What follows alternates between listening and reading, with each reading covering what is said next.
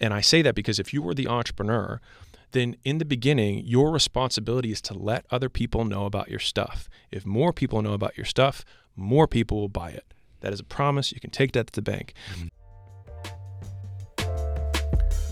Welcome to the game where we talk about how to get more customers, how to make more per customer, and how to keep them longer, and the many failures and lessons we have learned along the way. I hope you enjoy and subscribe. Okay, here's something you do very well. This is where I think the offer and the lead thing sort of uh, marry one another. Totally.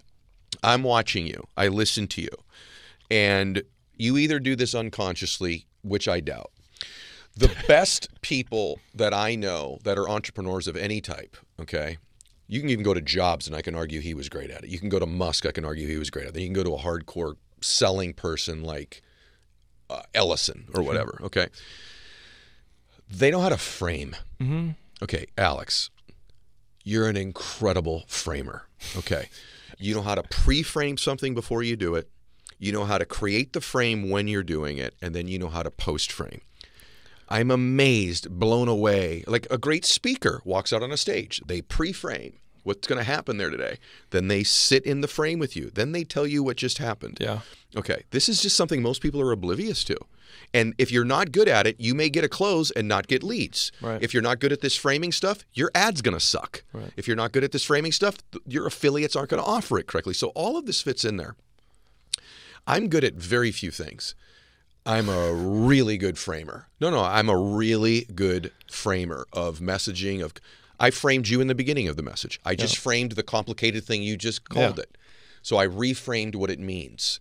Are you conscious of that? Do you teach it? Do you think it's something that most entrepreneurs and salespeople, entrepreneurs and or salespeople, are not aware of enough? Yes. Um, in terms of teaching it, I don't. I think that good. Fr- I think framing, to your point, using a different word, just contextualizing. I think it's. A, I think it's a teaching skill. Mm-hmm.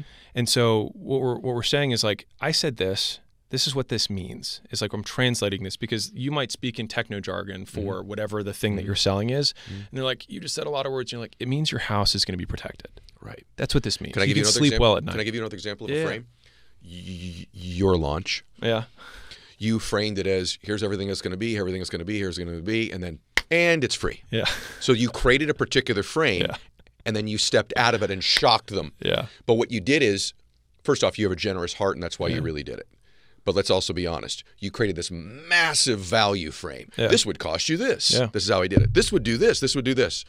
And then emotionally at the end, because you were emotional about what you were giving them and believed in it so deeply. Yeah. But then you kind of stepped out of the frame and went, all that, Yeah. bam. And now you're back in a new frame, which was a value, gift, generosity. Now everybody leaves the launch. This is super important. I don't even know if you know you did this. I mean, I, I- I know you know what you were doing, but I don't know if you know what that led. You have built a reputation of being someone who brings tremendous value. Okay? That's one thing. Tremendous value, well prepared, articulate, you know, cutting edge, clearly does this, isn't talking about theory. Yeah. That was the frame that was going on the entire launch. And then you stepped out of the frame and became a Jesus figure. Literally, your frame changed kind, generous, giving, philanthropic.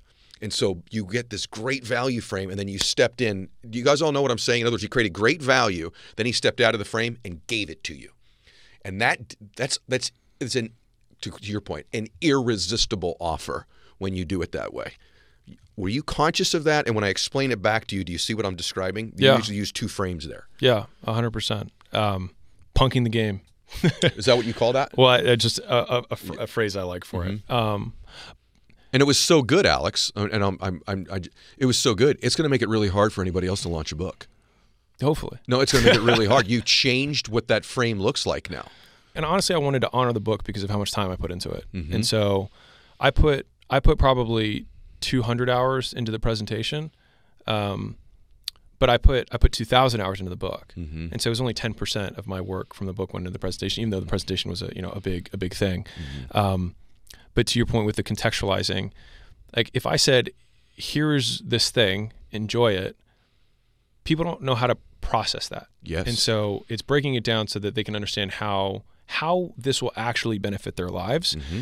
And if I can, my hope was that people would at twelve thousand, at five thousand, at three thousand dollars, as I price dropped during the during the the pseudo pitch, that people and I got messages after being like, dude, I was there at five. I was I was in. And so it's different than giving a free gift. I wanted to give a twelve thousand dollar gift to every person that was there, but I had to justify why it was a twelve thousand dollar gift and why everybody would have paid that, but then instead got it for free.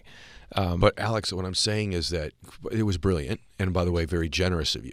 But this is something in the sales process. I don't think most people they're, Yeah. they're giving away their product. They've not created a frame of its value yeah, before it's reduced to the access point that you can get it at. And that's something all of you just the concept of what we're describing. You've all got to start to understand, or you're not going to be as great as you could be. You're not going to be the goat at what you do.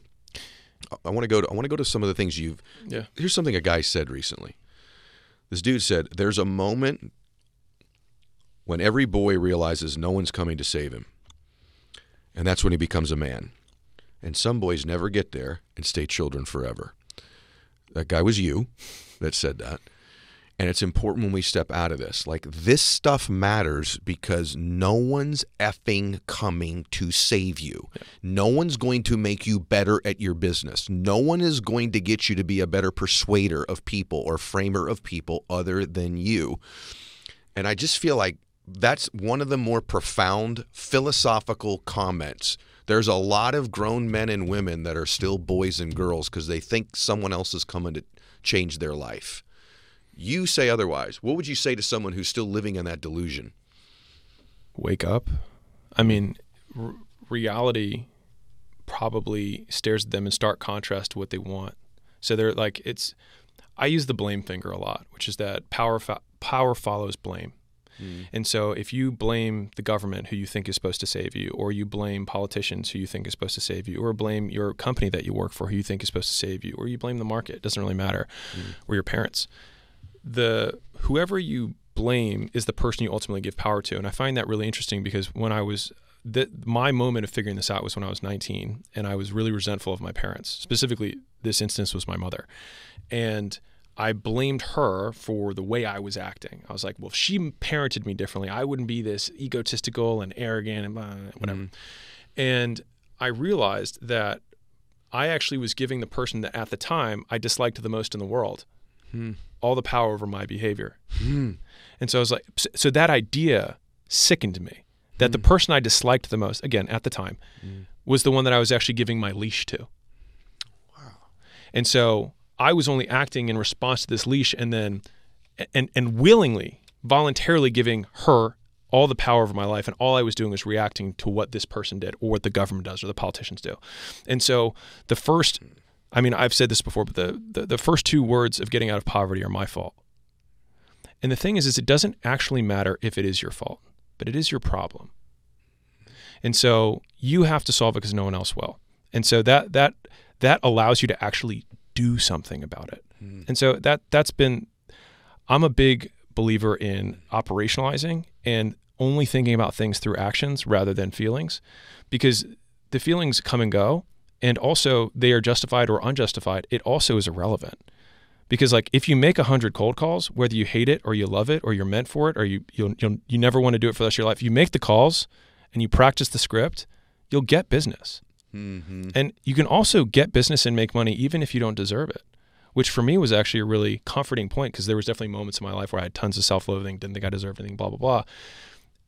But the idea that I could still have it anyways and not deserve it if I only did the things that got it was like it was kind of like in the in the weightlifting world that the iron is the iron. Whether you're black, you're white, you're a woman, 500 pounds is 500 pounds.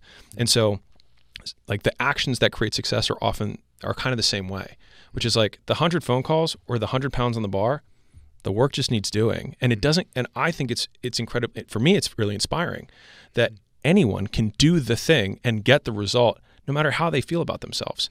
And I think that's really freeing. And so to the person who is still, you know, plugged in and waiting for someone to save them, someone will save you, but it's you, future you, the better you, the person that you've been waiting to become. Bro, you almost look like a somber look on your face when you say it. Do you say that because like you think so many people just aren't going to get that, or do you say it because it's just so obvious to you at this point? I think it's because I've been there, Mm-hmm. you know, and so that's.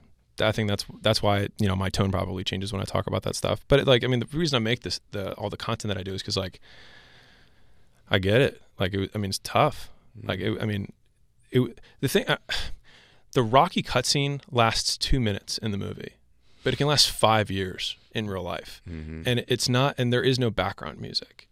You know what I mean? And there's no audience waiting to cheer for you. And you don't know that you're going to beat Apollo Creed. So you're in it for five years. And I think the hard part of entrepreneurship is the uncertainty that you don't know if it's going to work out. Mm. But taking to the other natural extreme, if you did know and you were guaranteed that it was going to work, it wouldn't be worth it. so we want something from a world, we want a guarantee from a world that doesn't give any. And the fact that it doesn't give a guarantee is what makes it worth it. bro, bro. My nephew's got an auto detailing business. He just started, and uh, he calls me. He goes, "Uncle Eddie, I just don't know whether or not uh, my business is gonna work and happen." And uh, I said, "Well, I don't know whether it's gonna work or happen as well, but I know that if you did the work, it's likely to happen." Yeah. And I go, "But are you willing to do the ugly?" Yeah. He said, "What do you mean?" I said, "The ugly, ugly." He goes, "Well, you know," I said, "So your existing clients, do you have an affiliate program where they can refer you people?" He goes, "Actually, I do. For every one of these, they get twenty five dollars or whatever it Yeah. was." I go, "That's really good." I said, "How many are you getting from that?" And he goes, "Well, I only have like you know eighteen clients, so like three of them have sent me somebody." I go, "Well, if that's all you continue to do." You're probably going to have a difficult time. To your point of the paths, and he goes, "Well, what would you do?" I said, "I can tell you exactly what I would do. It would be inevitable." um, what are you doing Saturdays and Sundays? You doing cars? He goes, no, I don't have any cars to do. I said, well, I'd go print out a whole bunch of flyers and I go knock on doors where people have cars. Yeah. And he goes, oh, really? I go, yeah, I'd knock on 100 doors a Saturday. I'd give them my flyer, let them know about my business, get them exposure, let them know what a great job we do, give them a list of my Instagram and they can see the other cars we've cleaned and the other things that we've Yeah. done. And and in any way, what happens is the more you have a specific plan like this where you're willing to do the ugly and run the numbers, your fear level diminishes to an extent. The notion that it's going to go away completely isn't true. Yeah. But there's something about doing the ugly thing that reduces fear. It not only increases your chance of winning, but you're like, the possibility mathematically of me losing now is rather small. Yeah. But when you're not doing these things, the reason you're living with so much fear is you know the possibility of you not winning is rather great. Yeah. And so you're living with a fear that's self imposed, self induced, and your fault because you're not willing to do the ugly. And I think that's why sometimes when I look back at those days, I have that same look you have. There's also an internal part of me that goes, man, I actually did those ugly things when I didn't want to, when I didn't have any desire to, and I wasn't sure it was going to work, but I was actually almost ensuring it was going to work based on the math part of it. Yeah. You know what I'm saying? A hundred percent. One of my favorite like math equations to figure out is the input output equation to what I want. And so like as soon as you can boil down whatever goal you have into like the most simple version of the action, which is like I need to dial this many things, or I need to send this many emails, or I need to send this many direct messages, or I need to post this many posts of content, mm-hmm. or I need to run this much per day in advertising or PPC or SEO or whatever it mm-hmm. is. As soon as it boils down to that, then it's then then it's plug and chug. Then it's Yes. just then it and then what happens is action alleviates anxiety. And so so I'm, I'm going to give two polar extremes here. So this is so- something I'm, I'm working on, but Mm-hmm. so I told I was saying earlier that I like operationalizing words and like what they mean, right? And so sadness comes from the perceived lack of options. That's why it feels like hopelessness. You don't know what to do. That's why you feel sad. And you can solve that with knowledge, right? Because it's, sadness is actually an ignorance issue. You just you just don't know. So if you did know what to do, then you wouldn't be sad anymore because you know what action to take. Anxiety is the opposite of that, which is you have many options in front of you, but you don't know which to take, which is a lack of priorities. And you solve that with a decision. And so usually you have lots of decisions that you haven't made, and then that's why you have anxiety. And so you need to confront decisions you need- to make. And so there was a, a point that I was getting to, and I totally forgot because I get really excited about this stuff. But No, it was the fact about about um, action and reducing fear when you don't know you have Yes. you lose hope. Yes, and so and so once you have the clear path of mm-hmm. like you you you solved it, which is why you're listening to this podcast, or you mm-hmm. read the books, is that so you can go from ignorance, mm-hmm. not knowing, to knowing what you need to do. Then it's literally just saying the first six hours of my day every day, and I still do this just so you get like this habit. Like I, I was asked once, what was what's the biggest ROI habit? Now everyone has different things, but for me, it's that the first six hours of my day every day is dedicated to the activities that I need to do to move the business forward. I don't take meetings, I don't take calls. It's just me. Mm.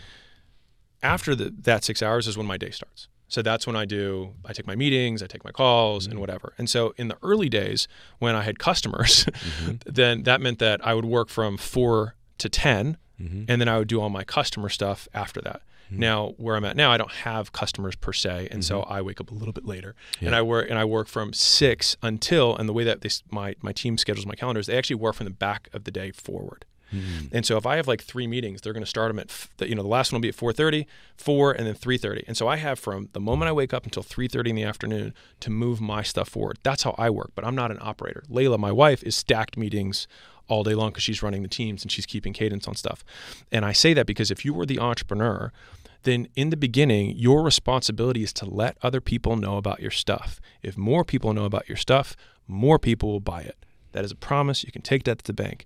And so, like, if you think about it, the absolute natural extreme, if every person on planet Earth knew about your business, you would make more money. Mm-hmm. Real quick, guys, you guys already know that I don't run any ads on this and I don't sell anything. And so the only ask that I can ever have of you guys is that you help me spread the word so we can help more entrepreneurs make more money, feed their families, make better products, and have better experiences for their employees and customers. And the only way we do that is if you can rate and review and share this podcast. So the single thing that I ask you to do is you can just leave a review. It'll take you 10 seconds or one type of the thumb. It would mean the absolute world to me. And more importantly, it may change the world of someone else.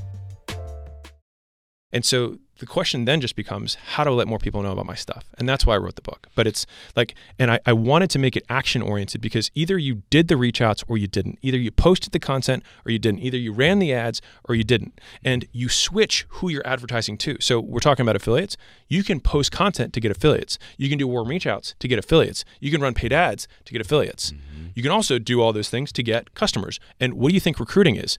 You do cold reach outs to get employees. You run ads to get employees. You like the, the process of making something known is the same, whether you're recruiting employees, recruiting customers, recruiting affiliates, recruiting an agency. How do you find out about agency? It's the same process of making known. And so right now, if you're not getting the amount of leads that you want, you're not advertising enough, period.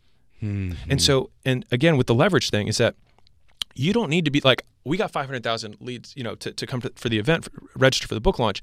I didn't get 500,000. I I did. I'll tell you what I did. I hired someone who is a director of people, who then hired a director of brand, who organized my media team. If we're really talking about this, right? Mm-hmm. Who organized my media team, who posted 300 pieces of content a week leading up to the launch of the book. My director of people hired my internal director of marketing, who reached out to six agencies and picked the one that he thought was best suited to run our ads, mm-hmm. and they ran our ads for us. Mm-hmm.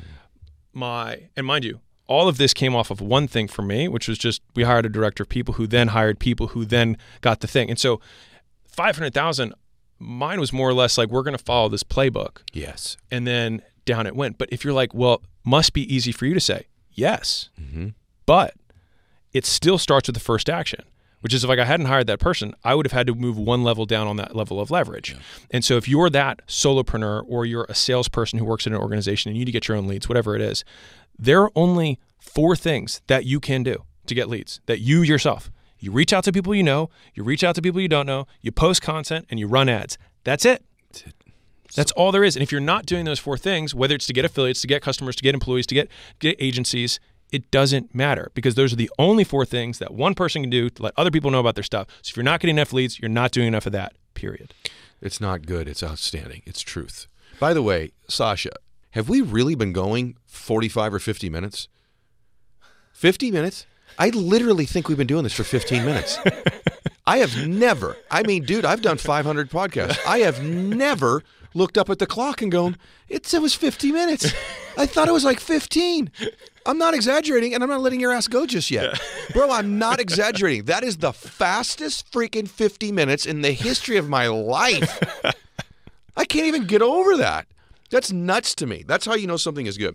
You mentioned Leila. I'm not going to let you out of here this time without talking about her. First off, one cool thing people don't know is like almost every single time you've reached out to me, which I love. And by the way, I totally want to do.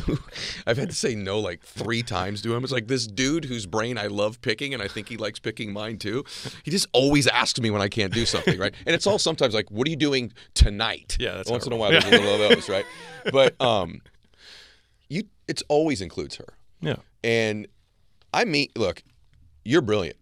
Okay, let's just be honest. Okay, you are. Thanks. And then I watch her stuff, and I'm like, dude, Yeah. She's freaking unbelievable. And I know you play different roles, but I actually posted something about this today, and I just want your take on it.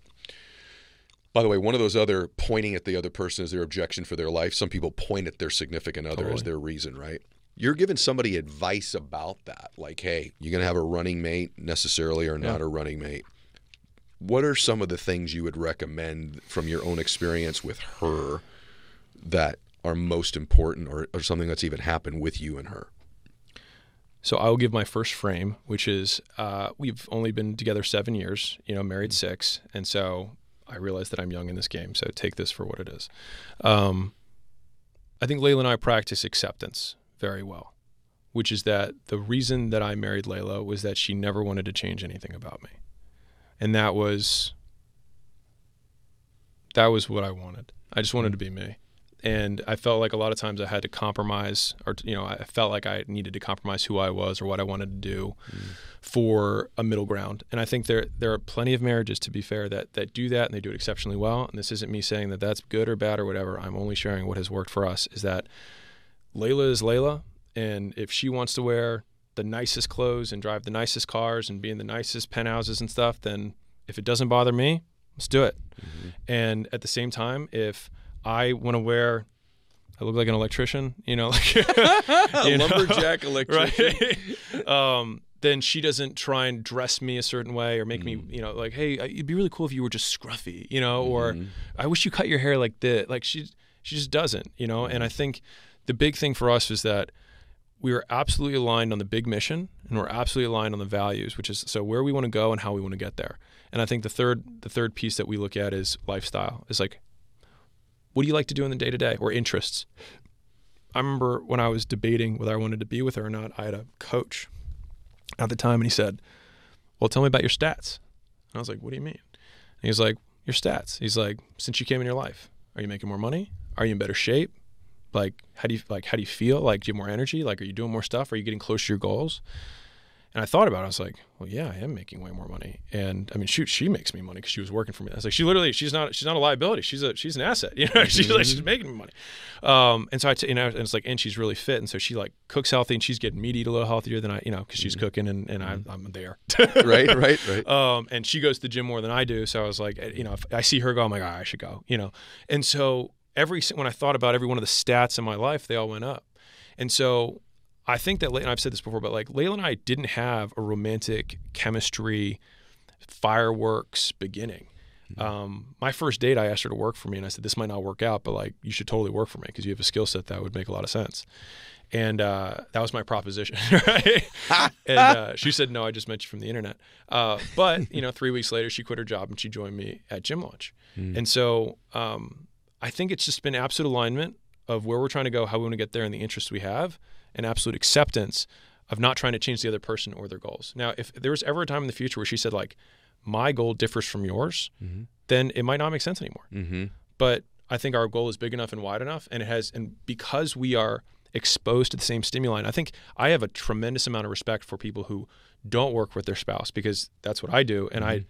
I can't imagine it another way. Now I'm sure people in reverse mm-hmm. say the same thing, but we get exposed to the same hardships, and so in a lot of ways, I feel like we continue to grow together, or at least in parallel, on the same path. Mm-hmm. If you're exposed to a lot of different stimuli and stressor than your spouse is, they're going to respond to those stressors and adapt, just like any other organism would. Mm-hmm. And sometimes that means you grow apart. Mm-hmm. And so I'm very grateful that we can work together, and transparently that my wife has a skill set that is consistently incredibly valuable. Um, you know, because real talk, if if Leila wasn't an exceptional CEO, then we wouldn't like Leila wouldn't be the CEO. You know what I mean? Mm-hmm. Um, but she just is.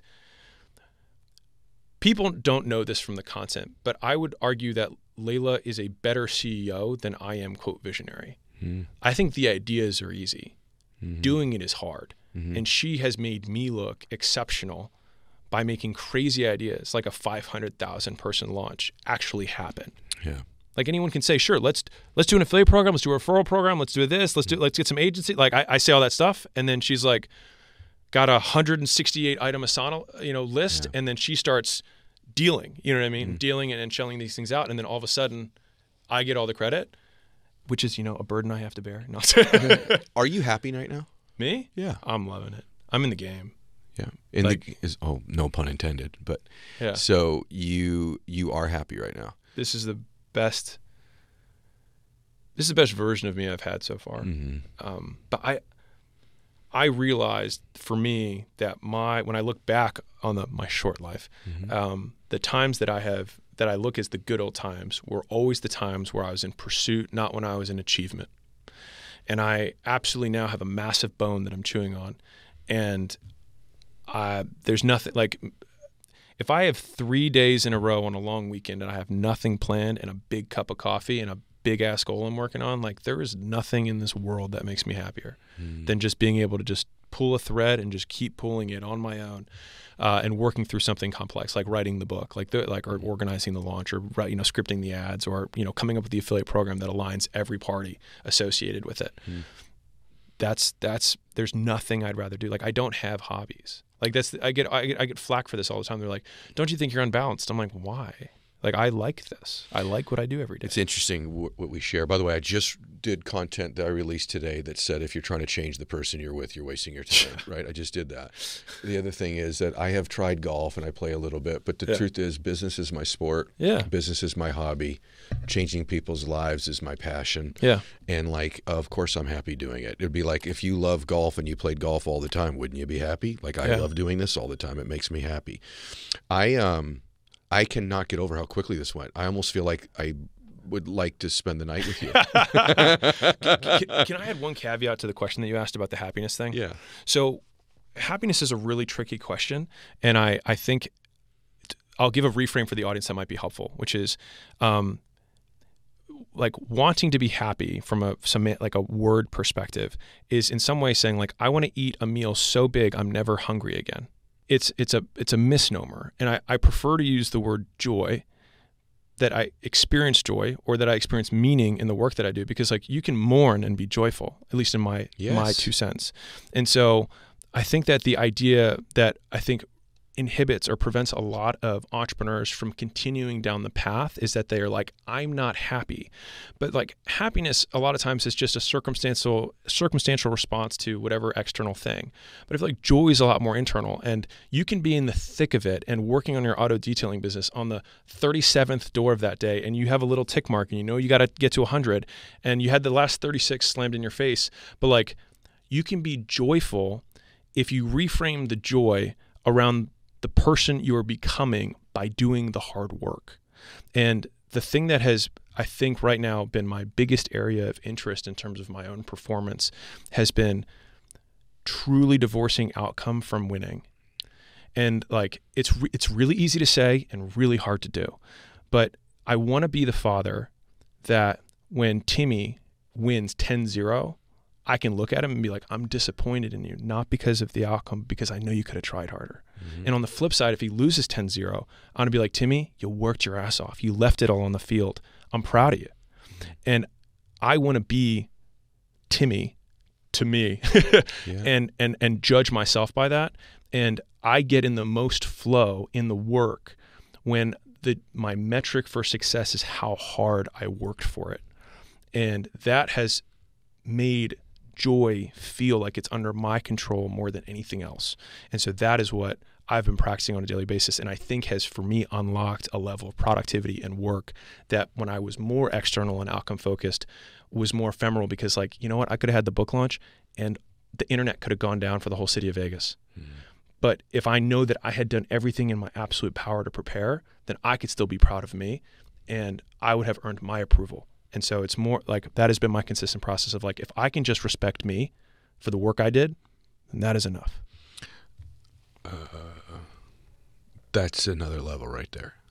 You just described me to me better than I've ever described me, bro. Okay. Er- Uh, by the way, everyone on my team, just so you know, that's a social media clip right there. The last minute and a half. That's uh, the best description I've ever heard of how I've lived my crazy life, and it explains me to me. Let me tell you what you just did in the last minute there. Two minutes. You help.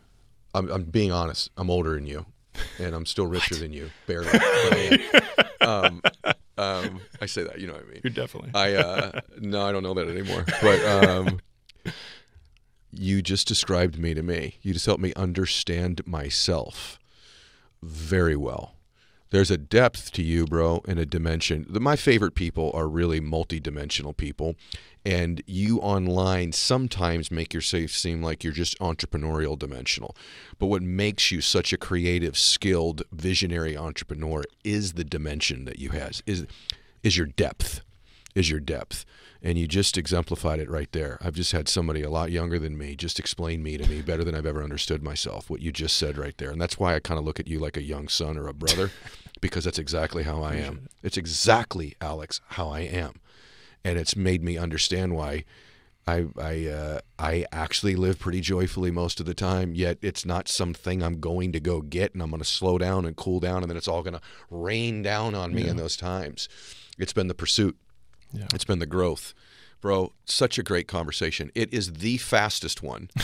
In an in I guess now like an hour and ten minutes or whatever it's been that I've ever had, and I just feel I I feel this sense of like real accomplishment. Yet I'm empty because I know we like barely scratched the surface. What we should just do is like let's just have you back every six months when you're in town, and we'll just dig deeper into your brain. Thank thank you for today. Thank Um, you. You guys, he's awesome. I don't need to sell this one to you. Like you just shared this with anybody who's ever got a business in your entire life.